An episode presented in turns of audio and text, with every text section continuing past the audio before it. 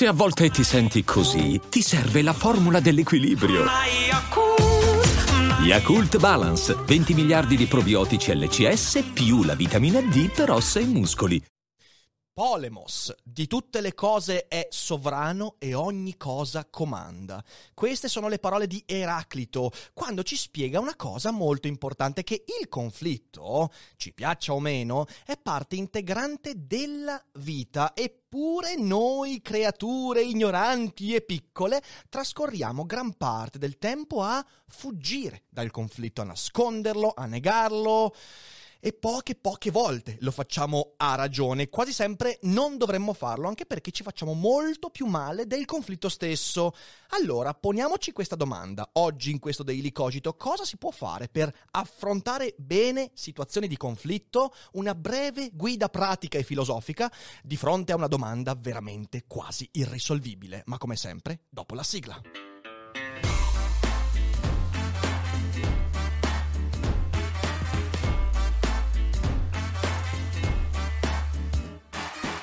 Sei su Daily Cogito, il podcast di Rick Dufer. E chi non lo ascolta è cibo per gli zombie. Pensavo fosse vuota la tazza, c'era qualche goccia, quindi ho appena, ho appena versato, per fortuna era acqua.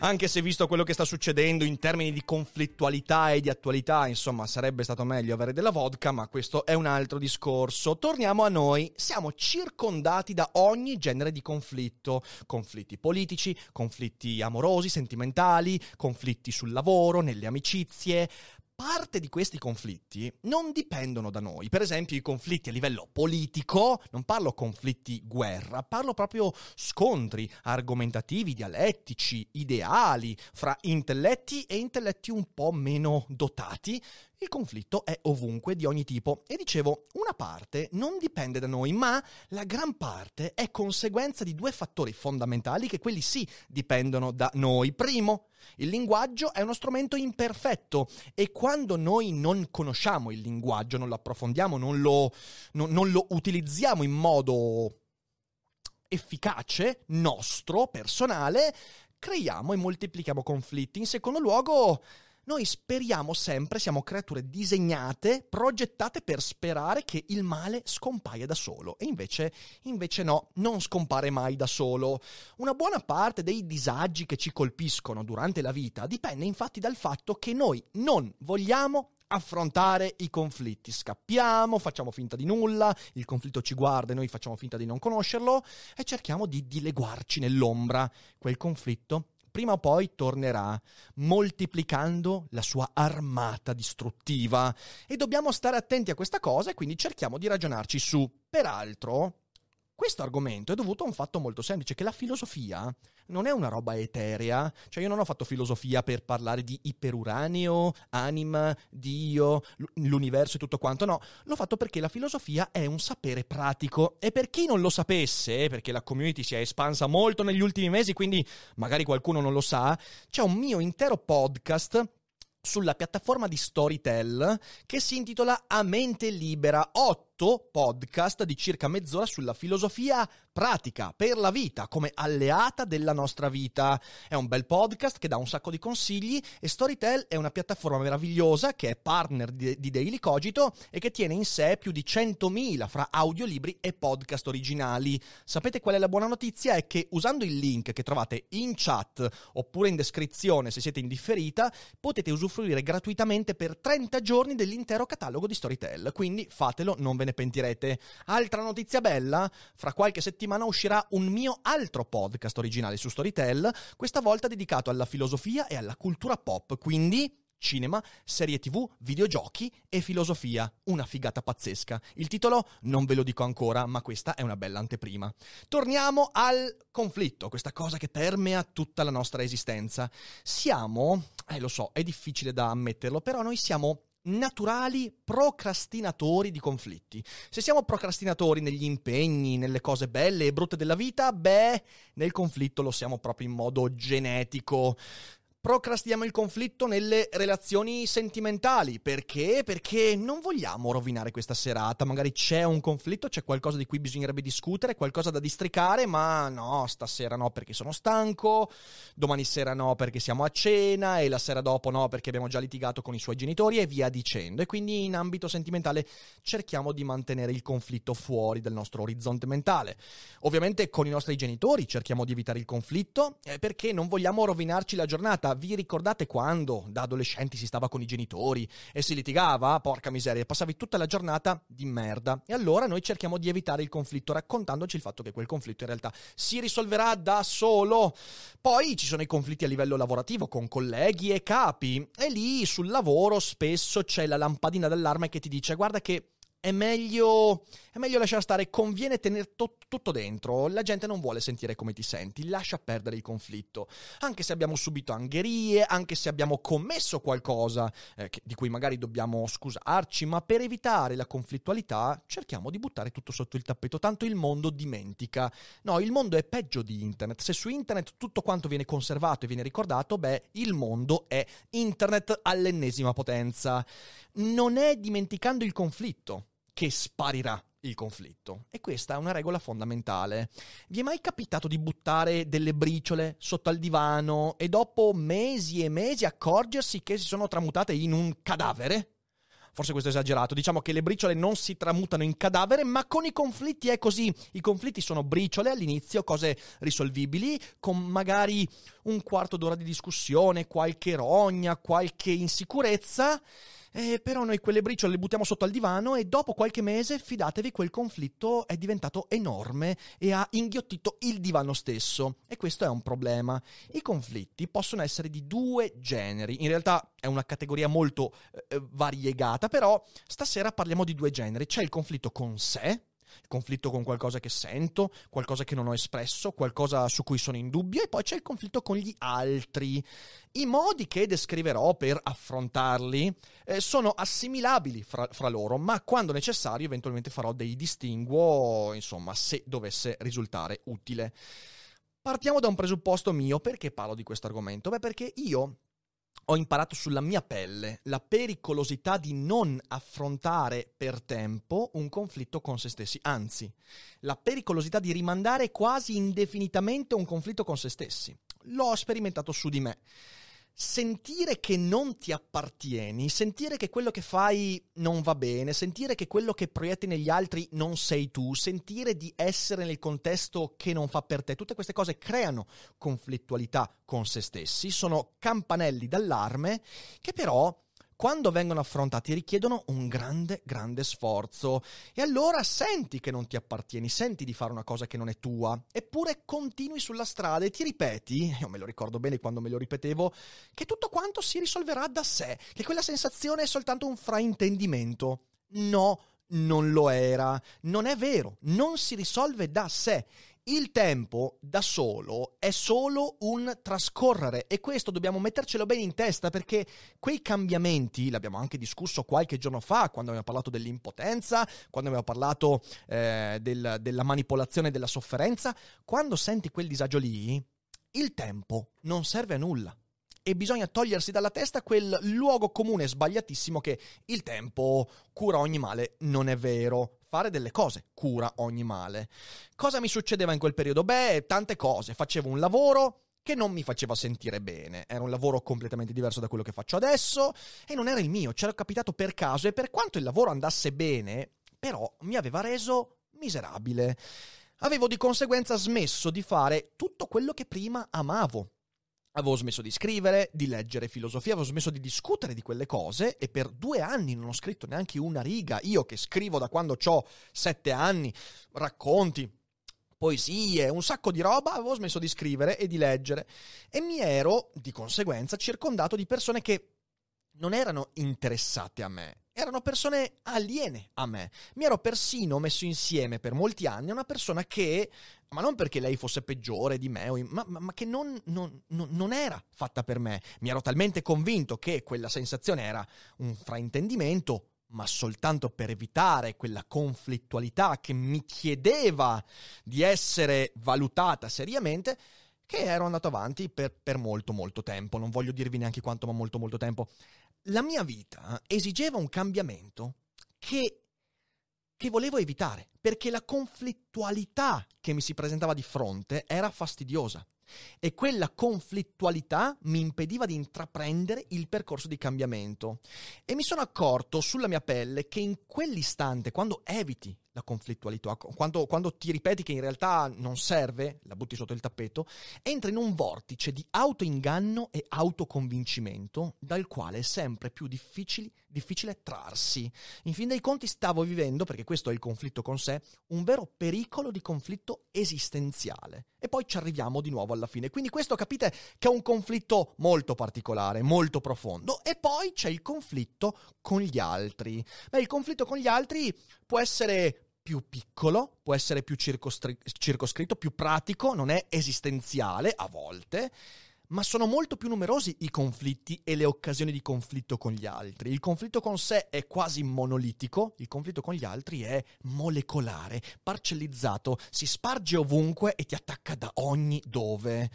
E ogni ambiente, ogni occasione, ogni persona ha il suo modo di entrare in conflitto e di manifestare conflittualità. Perciò dobbiamo ammettere questo, che il conflitto è intrinseco ad ogni atto comunicativo, per due motivi ben precisi. Uno, il linguaggio è imperfetto. Ogni volta in cui cominciamo a parlare con qualcuno, in quella comunicazione, entrando il linguaggio, penetra un uno iato di incertezza e quell'incertezza rischia di manifestare un conflitto. Quindi in realtà il conflitto non è casuale, non è opzionale, è intrinseco e noi dobbiamo fare uno sforzo linguisticamente per pacificare un conflitto. Seconda cosa, la comunicazione è uno sforzo di riconoscimento dell'altro.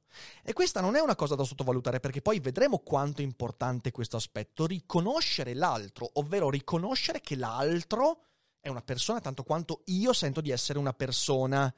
Molti conflitti nascono perché io so di essere una persona e non mi rendo conto che sto avendo a che fare con una persona perché capita questo? È perché biologicamente siamo programmati a prevalere e l'azione di prevalere sull'altro, da che mondo è mondo, è un'azione di disumanizzazione dell'altro. Capita nei conflitti armati, quando bisogna considerare il nemico come qualcuno che non è in realtà umano e questo mi rende più facile prevaricare l'altro. Si dà importanza alla propria sopravvivenza. Nell'ambito della comunicazione questa cosa non differisce. Biologicamente noi diamo importanza a noi stessi e spesso dimentichiamo che l'altro è un noi stessi, esattamente come sento di essere io.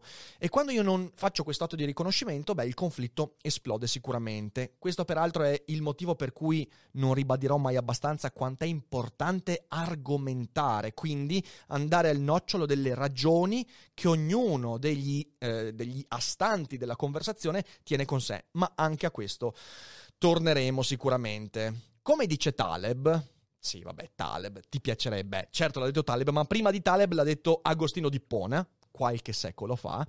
Mancare di affrontare i conflitti nel momento in cui nascono non li risolve li accumula. E questa cosa è fondamentale da capire. Taleb qualche anno fa ha fatto uscire un libro dal titolo Antifragile in cui ha eh, ricopiato Agostino Dippona quando diceva che se io evito di affrontare le micro conflittualità, eh, a un certo punto i conflitti esplodono, diventano una cosa ingestibile ed è quello che succede. Provate a pensare a quante volte succede questa cosa. Perciò non li risolvi quando li nascondi, si accumulano ponendo le condizioni per un macro conflitto futuro. E quando il macro conflitto si presenta, non abbiamo più la possibilità di affrontarlo, diventa un conflitto sublime, nel senso kantiano del termine, troppo vasto che valica la mia possibilità cognitiva e lì perdiamo completamente ogni ordine e cognizione di realtà. E quello accade nell'amicizia. Quando, per esempio, c'è una divergenza di opinione su, su qualcosa di sostanziale, ma non la si affronta perché, perché la consideriamo non valevole di una litigata. La litigata arriverà quando quella cosa protrarrà le proprie spire entro la nostra vita e la nostra amicizia. Accade sul lavoro, quando c'è un comportamento inappropriato di un collega, ma stiamo zitti, magari un comportamento che vediamo, di cui siamo testimoni, non magari di cui siamo vittime. Un collega che fa una battuta stupida e stronza alla collega e via dicendo, e noi guardiamo per evitare quel conflitto, diciamo, vabbè, non voglio rogne, ho già un lavoro pesante, che palle. Fidatevi, quell'evitare il conflitto si ripresenterà centuplicato a un certo punto della vostra vita lavorativa. Nell'amore succede quando, che ne so, facciamo un esempio, c'è il sospetto di un tradimento, un sospetto minimo, un sospetto che va a incrinare l'idea secondo cui devo avere fiducia del partner. Ecco, se c'è il sospetto di un tradimento, c'è un motivo di conflittualità che potrebbe essere facilmente risolvibile, perché ci si mette a tavolino e si discute, ma perché è venuta meno quella fiducia? Perché questo sospetto disturba le mie notti e mi fa dormire male? Perché? E anche se io penso che magari quel conflitto è poca roba, è soltanto un momento storto, in realtà quando non lo discuto va a creare delle incrinature sempre più forti. E sperando che il conflitto si autorisolva come se avesse una vita propria, il conflitto entra in metastasi e a quel punto lì facciamo un casino. Molti dei disagi che viviamo ce li procuriamo rimandando la resa con i nostri micro, micro conflitti, che sono tanti, certo non si possono affrontare tutti quanti, una buona parte di quelli vanno valutati effettivamente visti per quello che sono, magari delle esagerazioni, ma una parte di quei micro conflitti va affrontata, soprattutto quando coinvolge qualcun altro e diventa tutto un Ah, se l'avessi affrontato prima quando ero in tempo. Ah, ma guarda te che scemo, avevo già avuto avvisaglie e poi ho rimandato. E allora mi verrebbe da dire vi do tre regoline che io seguo. Attenzione, nessun gurismo, non, non sono, sono dei, dei, ragionamenti che sulla base della mia esperienza personale io ho fatto e che mi aiutano oggi a dire bene il micro conflitto che è arrivato, prima lo valuto, capisco se è una ciofeca, se però sento che mi crea un problema, vado ad affrontarlo. Come? Tre modi prima di tutto allenati a comunicare quello che senti e come ti senti. Questa cosa è fondamentale. Io addirittura sono un rompipalle perché quando la gente mi chiede come va, la mia risposta di solito è quanto tempo hai? Perché come va è diventata una convenzione. Ormai quando uno ti dice come stai, come va, la risposta è bene, abbastanza, eh, così così, eh, si tira a campare. Tutte risposte totalmente convenzionali e prive di significato. Certo, qualcuno può dirmi, beh, ma è per rompere il ghiaccio, eh, posso rompere il ghiaccio anche dicendo sparapirupola e la risposta è parapira papà. Eppure anche quello è privo di significato. Invece quando uno mi chiede come va, eh, io sono una creatura complessa. E non è che sto bene, sto male o sto abbastanza. Ho un sacco di pensieri per la testa, ho un sacco di difficoltà, tanti progetti. Quanto tempo hai per ascoltarmi su come sto adesso? E questo significa che dobbiamo ammorbare le scatole di tutti quelli che ci chiedono come va? No, ma semplicemente far capire che se mi chiedi come va, è perché sei interessato. E io mi sono allenato a esprimere come sto. E come sto è sempre una cosa molto complessa. Il problema è che il linguaggio è un casino, non ti bastano poche parole per esprimere quello che sei. E anche dire il linguaggio è un casino è come rispondere bene a chi ti chiede come va. Infatti avrei potuto dire tante altre cose. Il linguaggio è pernicioso perché si abbarbica dentro il mio animo e mi infastidisce mentre so che non posso farne a meno. Il linguaggio è labirintico come un dedalo entre cui ti perdi via dicendo. Insomma, avete capito, posso diventare molto, molto, molto noioso, eviterò di farlo. Il linguaggio è obliquo, sinistro. Vabbè, ci siamo capiti. Il linguaggio è molto molto, quello sì, labirintico e scegliere le parole giuste per dire come mi sento non è una cosa con cui nasciamo. Il linguaggio non è una cosa con cui nasciamo, lo impariamo, lo ampliamo durante il corso della vita.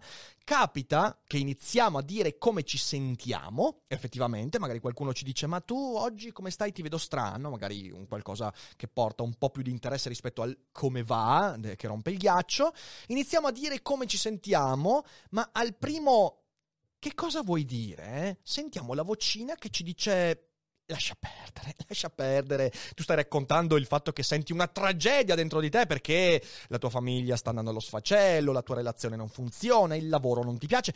Eppure appena uno ti guarda e dice ma cosa che vuoi dire? Mm, puoi essere più specifico? Allora lì subentra la vergogna del fatto che non padroneggi il linguaggio adatto e quindi lascia perdere e il micro conflitto viene rimandato inevitabilmente. Eh, oppure c'è un accenno di litigata, appunto, e uno ti dice: Ma senti, che c'è? E tu dici: Lascia perdere. Eh, questo è un proverbiale problema all'interno delle coppie. Ecco, se siete in una coppia, vietatevi di dire lascia stare, perché il conflitto lì ormai è già manifesto e bisogna invece usare il linguaggio per esprimere come ci si sente. Porca miseria, perché a quello serve il linguaggio. Mi viene in mente quel capitolo eh, dei viaggi di Gulliver, in cui a un certo punto Gulliver incontra gli Huinim, questo popolo di cavalli molto saggi, e a un certo punto Gulliver, raccontando come gli esseri umani usano il linguaggio, dice sì, perché sai, noi eh, siamo dediti alle menzogne, alle falsità. Il cavallo dice ma, ma, ma come, come le menzogne? Cioè il linguaggio dovrebbe servire per dire, manifestare, esprimere, non per nascondere. Usare il linguaggio per nascondere è come usare un martello per lavarsi i denti. Non è esattamente la cosa giusta, non è la sua funzione. Capite bene che questo è foriero di conflittualità. E il problema è che si impara a dire veramente le cose complicate solo se non lasciamo andare quelle piccole. Come puoi pensare di esprimere il tuo disagio interiore, intellettuale ed esistenziale di fronte a un conflitto sentimentale se non sei riuscito o non sei riuscita ad esprimere il micro conflitto quando il tuo partner a tavola non ha usato le bacchette per il sushi ma la forchetta, cosa che per me peraltro è gravissima, per Arianna ipergrave, potrebbe fare un macello a tavola con una cosa del genere, per altri invece potrebbe essere un conflitto, un fastidio, un fastidio. Ora, non fraintendiamoci, non sto dicendo che uno deve litigare a tavola perché hai usato la forchetta al posto. Impara a usare le bacchette, non facciamo i sushi nazi, ok? Perché esiste anche quella categoria, i sushi nazi. Però in realtà è soltanto uno stupido esempio per dire capitano cose piccole che sulla base di quello che tu sei può creare un micro conflitto, un fastidio.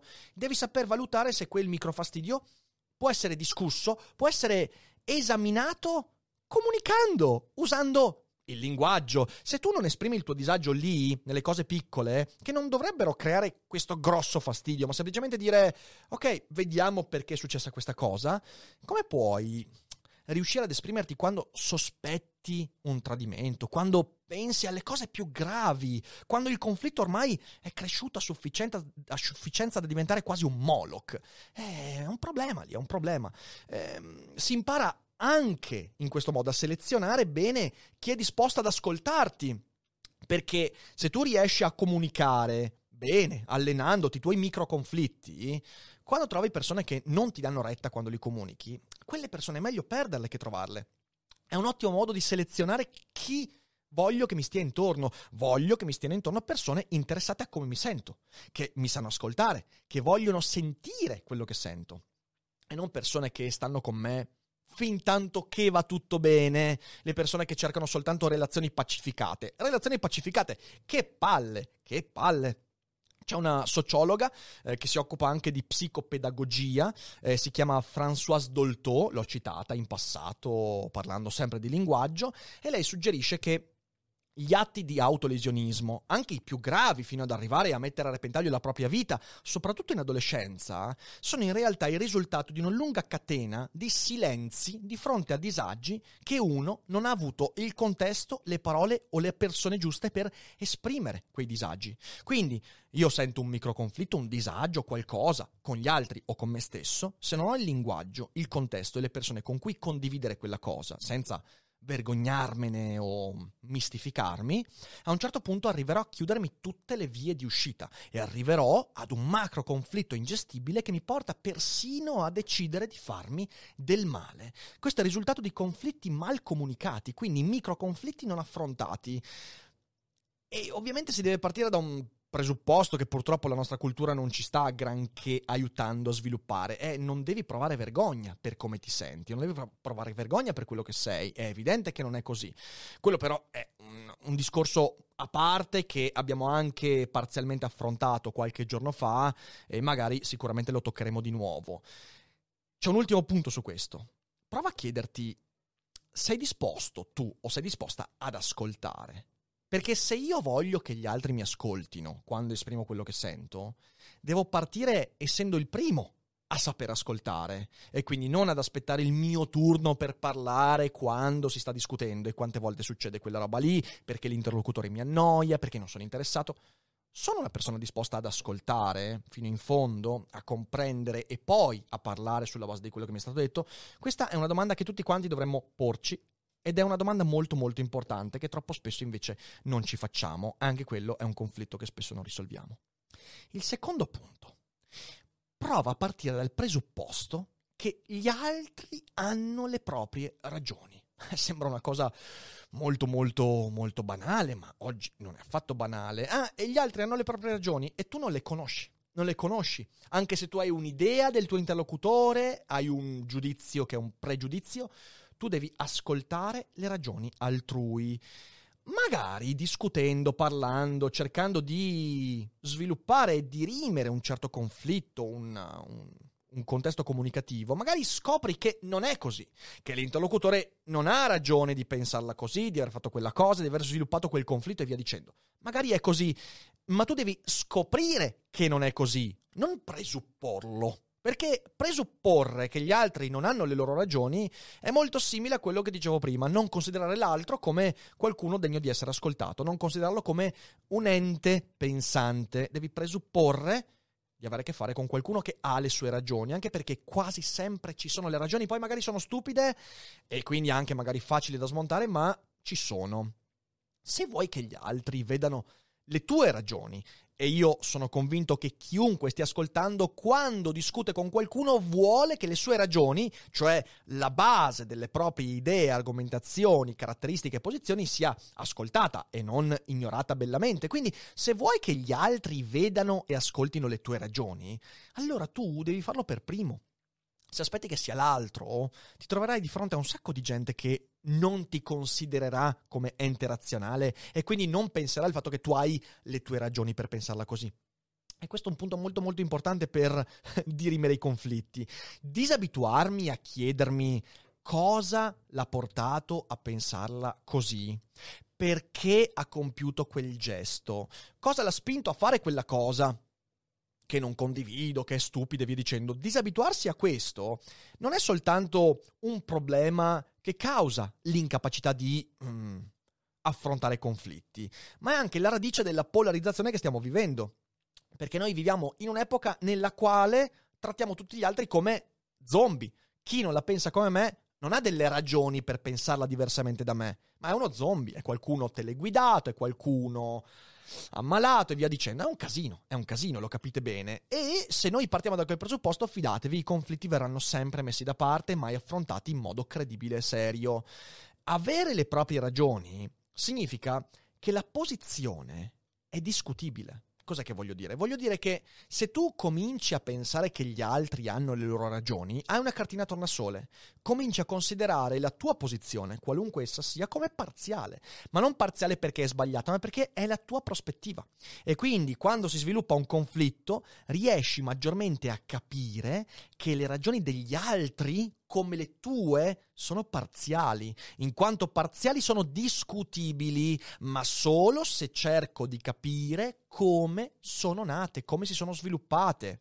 Nel conflitto, infatti, potresti essere tu quello che deve cambiare idea o posizione, ma se tu non consideri le ragioni delle altrui posizioni, allora considererai la tua posizione come assoluta. Il conflitto si scontrerà contro di te in modo violentissimo finché il conflitto è piccolino, vabbè, non te ne accorgi, ma poi a un certo punto diventerà un tram che ti travolgerà. E credo che sia fondamentale questo. Cerca sempre di tenere presente che gli altri hanno le loro ragioni. Ultimo punto per affrontare conflitti, puntata lunghetta, ma ve la siete meritata visto tutto il supporto di questi giorni. Il conflitto non è una cosa semplice e può finire in tre diversi modi.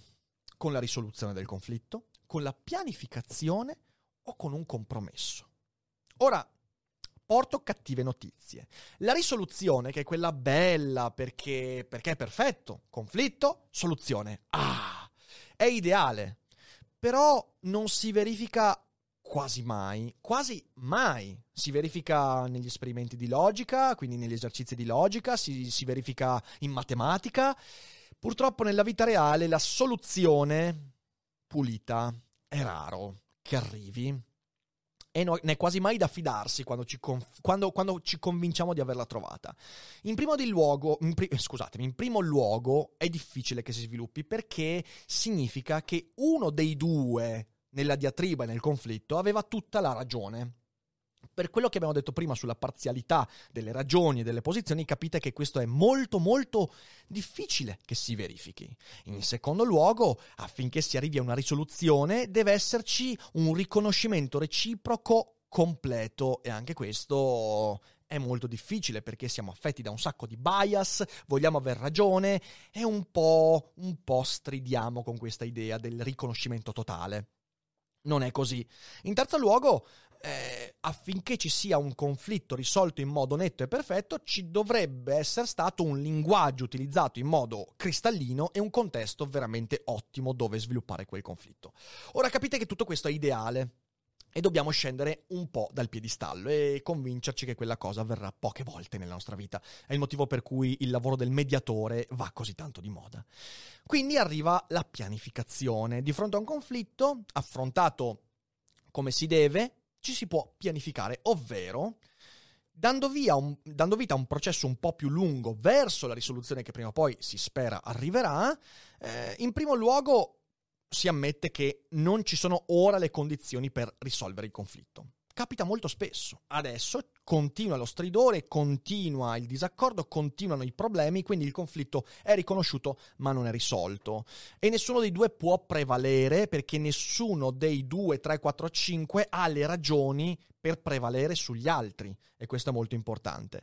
Eh, in secondo luogo, quindi, le ragioni reciproche affinché ci sia una buona pianificazione, eh, buona pianificazione devono essere chiare, limpide, cristalline e anche gli obiettivi. Dov'è che voglio arrivare alla fine di questo conflitto? Devo mettere nero su bianco questa cosa. In terzo luogo, ci deve essere quindi un obiettivo comune e deve esserci una buona comunicazione e un contesto adatto. E tutte queste cose sono molto difficili da trovare. Di solito, infatti, quando si cerca di pianificare, si cerca l'aiuto di un terzo, di qualcuno che ci dia una mano, di qualcuno che è super partes e via dicendo.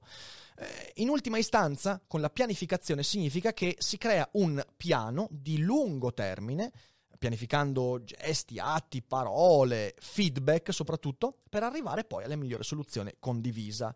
Eh, il conflitto è riconosciuto, ma soprattutto viene riconosciuta la necessità di un feedback continuo. Quando c'è qualcuno che media, e questo può avvenire in ogni contesto, lavorativo, di amicizia, persino amoroso, quando due vanno dallo psicologo di coppia, dal terapista di coppia, succede esattamente questo, si riconosce un conflitto e il terapista fa da mediatore disinteressato, interessato ovviamente alla pecunia, ma non ai contenuti del conflitto, che permette di dare un sistema di feedback. Quella è letteralmente una pianificazione di un conflitto. E di solito quando si va dal terapista di coppia, e lo dico perché ne conosco tanti che ci vanno, eh, è già troppo tardi, si è già rimandato troppo il conflitto, i microconflitti sono stati messi sotto il tappeto e quindi si affronta già un conflitto molto più grosso e quindi ormai inevitabile. E quindi capite bene che anche la pianificazione è molto molto complessa. E poi c'è l'ultimo, l'ultimo l'ultimo finale di un conflitto, che è il compromesso. Il compromesso può verificarsi alla fine di una lunga pianificazione, a volte invece può magari, soprattutto quando il conflitto non è già dirompente, si può trovare anche lì ed è il più comune il compromesso. In primo luogo, il compromesso necessita del riconoscimento del conflitto. Le persone coinvolte devono ammettere a loro stesse e agli altri coinvolti che c'è un conflitto. Lo ribadisco, questa è la cosa più difficile, difficilissimo, anche perché necessita di un certo quantitativo di sicurezza e le persone insicure fanno fatica ad ammettere l'esistenza di un conflitto. Deve esserci, per arrivare a un compromesso, una reciproca autocritica E questa è l'altra cosa molto complicata. Nel processo di pianificazione nel conflitto, infatti, una delle cose che colui che gestisce i feedback cerca sempre di fare è ok, capisco le tue ragioni e le sue ragioni, ognuno dei due in quelle ragioni deve fare un passo indietro e autocriticare le proprie ragioni. Sono arrivato qui per questi motivi, ma se non fosse così, è una cosa fondamentale. Capite bene che il compromesso non si può raggiungere senza questa cosa qua. In terzo luogo, deve esserci la disponibilità a un cambiamento vicendevole. Una volta autocriticata la propria posizione, attraverso anche un processo di immedesimazione nell'altro, dobbiamo essere disposti a cambiare parzialmente le nostre posizioni. Nel conflitto sul sushi, ora ripeto quella, que, quell'esempio molto stupido, quando a tavola uno usa la forchetta e l'altro, che è un cultore delle bacchette, si sente colpito nel vivo, il compromesso potrebbe essere di diversi tipi. Potrebbe essere che dopo una breve discussione la persona che eh, di solito usa le bacchette dica vabbè dai, a me non cambia così tanto, quindi usa pure la forchetta. Quello che usa la forchetta potrebbe, prendendosi poco sul serio, mangiare il sushi facendo un disastro e quindi compromesso dall'altra parte, o possono esserci anche delle vie di mezzo. Per esempio, chi usa la forchetta usa le bacchette, chi usa le bacchette usa la forchetta. Ragazzi, è un esempio totalmente triviale, ma è soltanto per far capire il caleidoscopio di possibilità quando si riconosce l'esistenza di un conflitto. Il compromesso è fondamentale ed è molto pragmatico, quindi deve esserci la disponibilità a un vicendevole cambiamento in cui tutti e due qualcosa ne perdono sulla posizione iniziale con la prospettiva di guadagnarne in termini di pacificazione del conflitto. E quindi c'è l'atteggiamento di possibile rinuncia bipartisan per la promessa di conquista. Ed è questo poi il cuore del compromesso. Ora, questi tre elementi servono principalmente, quelli che vi ho raccontato, a togliere la paura del conflitto, della conflittualità. Perché il conflitto, il momento in cui ci troviamo in un conflitto di ogni genere, è un contesto imprevedibile. Questo è ciò che rende il conflitto tale. Non sappiamo quello che avverrà. Perché quando ci accorgiamo della, de, della battuta stupida del collega alla collega o quando ci accorgiamo del capo che fa mobbing sul nostro collega, non diciamo nulla? Perché perché non vogliamo entrare in, in, un contesto di imprevedibilità, nel quale esprimendo il conflitto appena emerso, io mi trovo in una situazione che non riesco a gestire. Ecco, sappiate che se si rimanda il conflitto, l'imprevedibilità aumenta esponenzialmente perché gli addendi di fronte a quell'imprevedibilità continuano ad aggiungersi e quindi fanno ancora più danni. Serve invece un metodo per ridurre l'imprevedibilità del, contesto, del, del conflitto. E quello che ho cercato di fare è dire questo con queste tre scatoline, questi tre strumenti che vi ho, spero, ben argomentato, potreste riuscire a ridurre la possibile imprevedibilità del conflitto. Sarà sempre un po' imprevedibile, ma magari affrontandolo presto, quel conflitto che sentiamo, e gestendolo come si deve, eh, riesco a ridurre l'imprevisto. Evitare il conflitto, rimandarlo, procrastinarlo, invece è la via giusta per far esplodere l'imprevisto. E quindi vorrei arrivare e tornare a me, con l'esempio che ho fatto prima, quando vi ho parlato del conflitto con se stessi, io l'ho rimandato per moltissimo tempo e l'imprevedibilità del cambiamento avvenuto è stata veramente dirompente e ogni tanto ci penso, se mi fossi accorto prima di quella cosa, com'è che si è risolto il mio conflitto? Beh, si è risolto attraverso una lunga pianificazione, molto faticosa, e attraverso un compromesso che varie volte ho dovuto rivedere. Perché è accaduto che in un certo momento eh, io non mi ero accorto di tutte queste cose che vi ho detto, che facevo un lavoro che non mi piaceva, che mi ero circondato di persone che non mi piacevano e, e, via, e avevo smesso di fare le cose che amavo. Una persona a me vicina, magari qualcuno di voi l'ha già sentita questa storia, ma la ripeto perché è importante, eh, ha avuto il coraggio di dirmi sei diventato una cosa che non mi piace. E io lì avrei potuto rimandare quella conflittualità e dire che cosa vuoi da me? Fatti i cazzi tuoi e andarmene. Fortunatamente la persona che mi ha detto questa cosa era una persona di cui avevo una certa stima. E quindi mi sono fermato e mi sono detto, sai che quella sensazione che sento, la sensazione di fare una cosa che non mi appartiene, la sensazione che qualcosa non vada, magari è reale e non è un fraintendimento. E allora mi sono fermato e ho guardato per qualche settimana quello che facevo. Mi sono guardato vivere.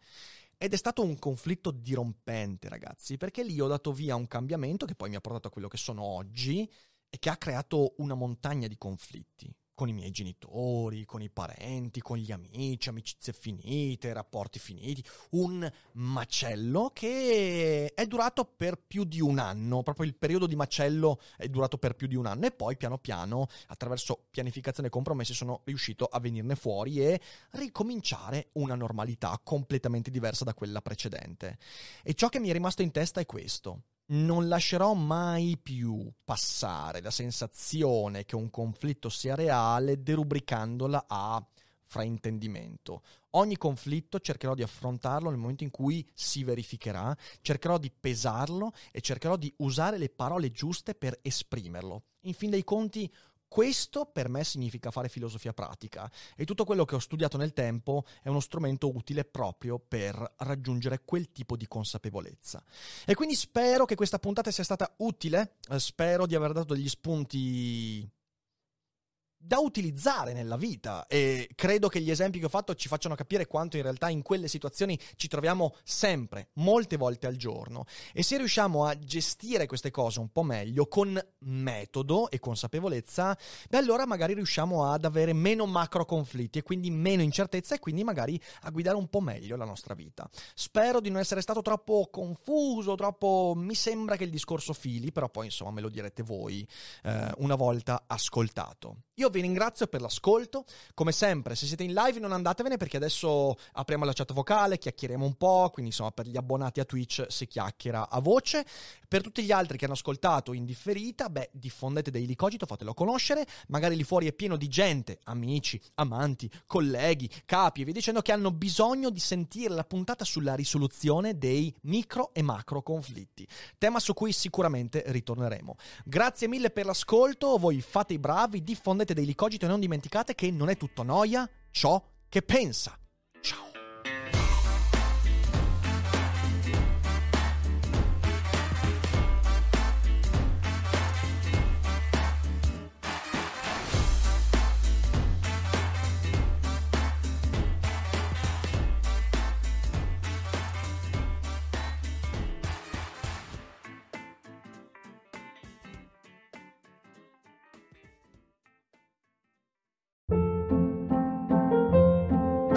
Hold up. What was that? Boring. No flavor. That was as bad as those leftovers you ate all week. Kiki Palmer here, and it's time to say hello to something fresh and guilt-free. Hello Fresh. Jazz up dinner with pecan-crusted chicken or garlic butter shrimp scampi. Now that's music to my mouth. Hello Fresh. Let's get this dinner party started. Discover all the delicious possibilities at hellofresh.com.